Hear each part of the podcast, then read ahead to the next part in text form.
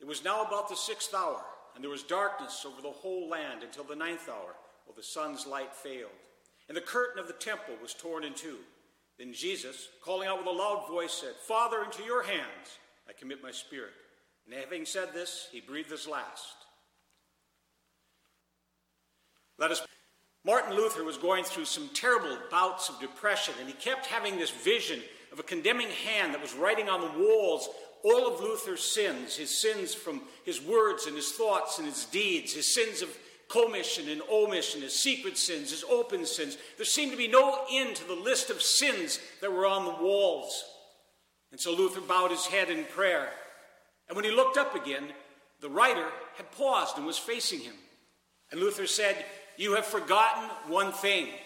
Take your pen and write across that whole wall The blood of Jesus Christ cleanses us from all sin. The mention of the blood of Jesus, the evil spirit disappeared and the walls were clean. Jesus Christ, as he began his earthly ministry, faced Satan in the wilderness and the tempting of Satan.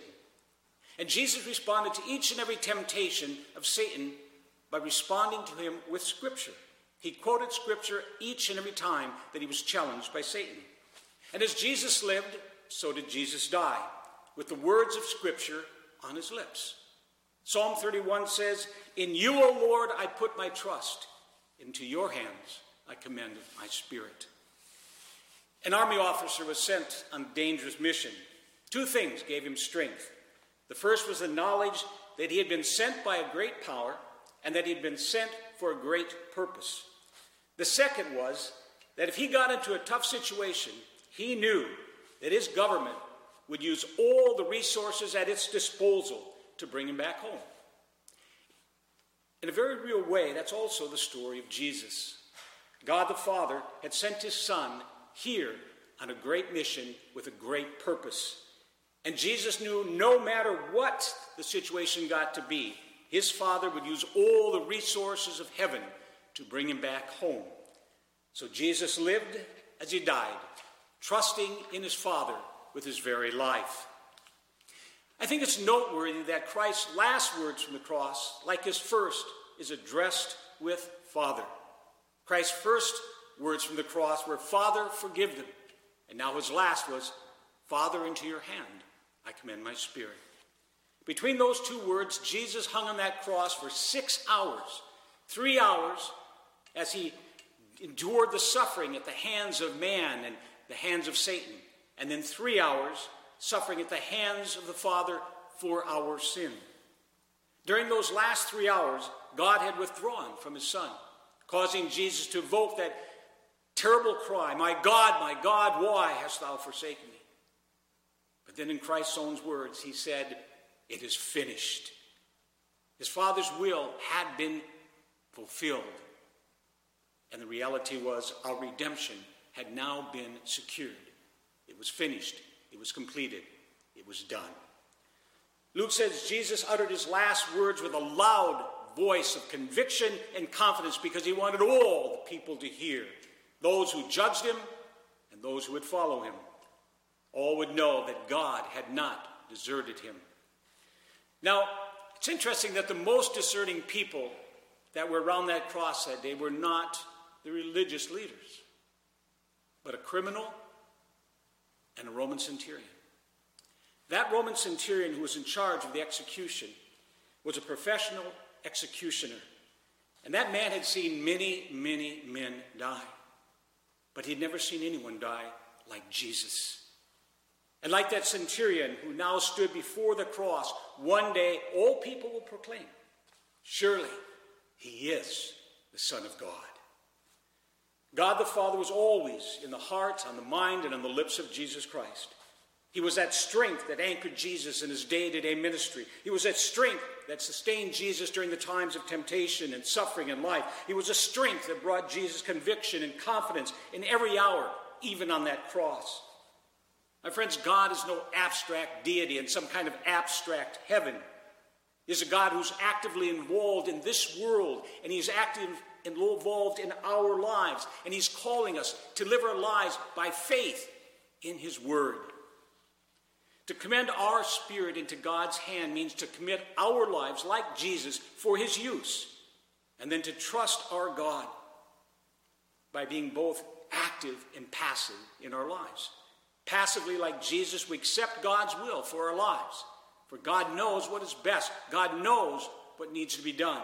And then actively, we do God's will in our life. We commend our spirit into God's hands means like Jesus, we're ready to face an unknown future by faith in God's word. My friends, political systems and economic systems and technology, they're going to change. But God does not. And human nature does not. Humanity's basic needs, physically, emotionally, and spiritually, are the same today as they were in the time of Jesus Christ. Jesus lived in a time of Roman occupation and the chances that the Christian faith would even survive seemed remote at best. And yet, slowly, as Christians chose to live by God's word, they overcame even mighty Rome. Thus, the last words from the cross remind us that our final security, our final hope, rests not in the powers and the things of this world and the governments of this world, but in the hands of God. No matter how things may appear, my friends, God is always in control, and all things will work out for His glory and for all of those who trust Him. Paul said in 2 Timothy 1 I know whom I have believed, and I am convinced that He is able to guard what I have entrusted to Him. Jesus Christ came into this world to conquer, and conquer He did. And amazingly, He did it by dying on a cross. To the world, Jesus' death was a tragedy. But to those who believe, it was the very power of God, the power to save and conquer. Trusting in the love and power of his Father, Jesus conquered sin, Satan, and the grave. And now he offers to the world a whole new life, his life. And like Jesus, if we trust and walk in his life, we will accomplish God's will on earth just like it is in heaven, just as did Jesus. What makes faith a real faith is its ability to be tested. My friends, it's not enough just to get to the Garden of Gethsemane. You have to be willing, like Jesus, to go to the cross. Each morning when we wake up, we potentially face a day filled with problems and trials and tribulations. And some of them, like we're experiencing right now, are going to be very uncertain. We don't know a lot of the things that are happening today. That's why God gave us the gift of faith, to stay strong in the midst of all of these things. Paul says in Romans 8, in all things, we are more than conquerors through him who strengthens us. In Christ's seventh and final word from the cross, he gives us the very antidote for all of our fears. And it's those words that he spoke in John 14 1. Trust in God. Trust also in me.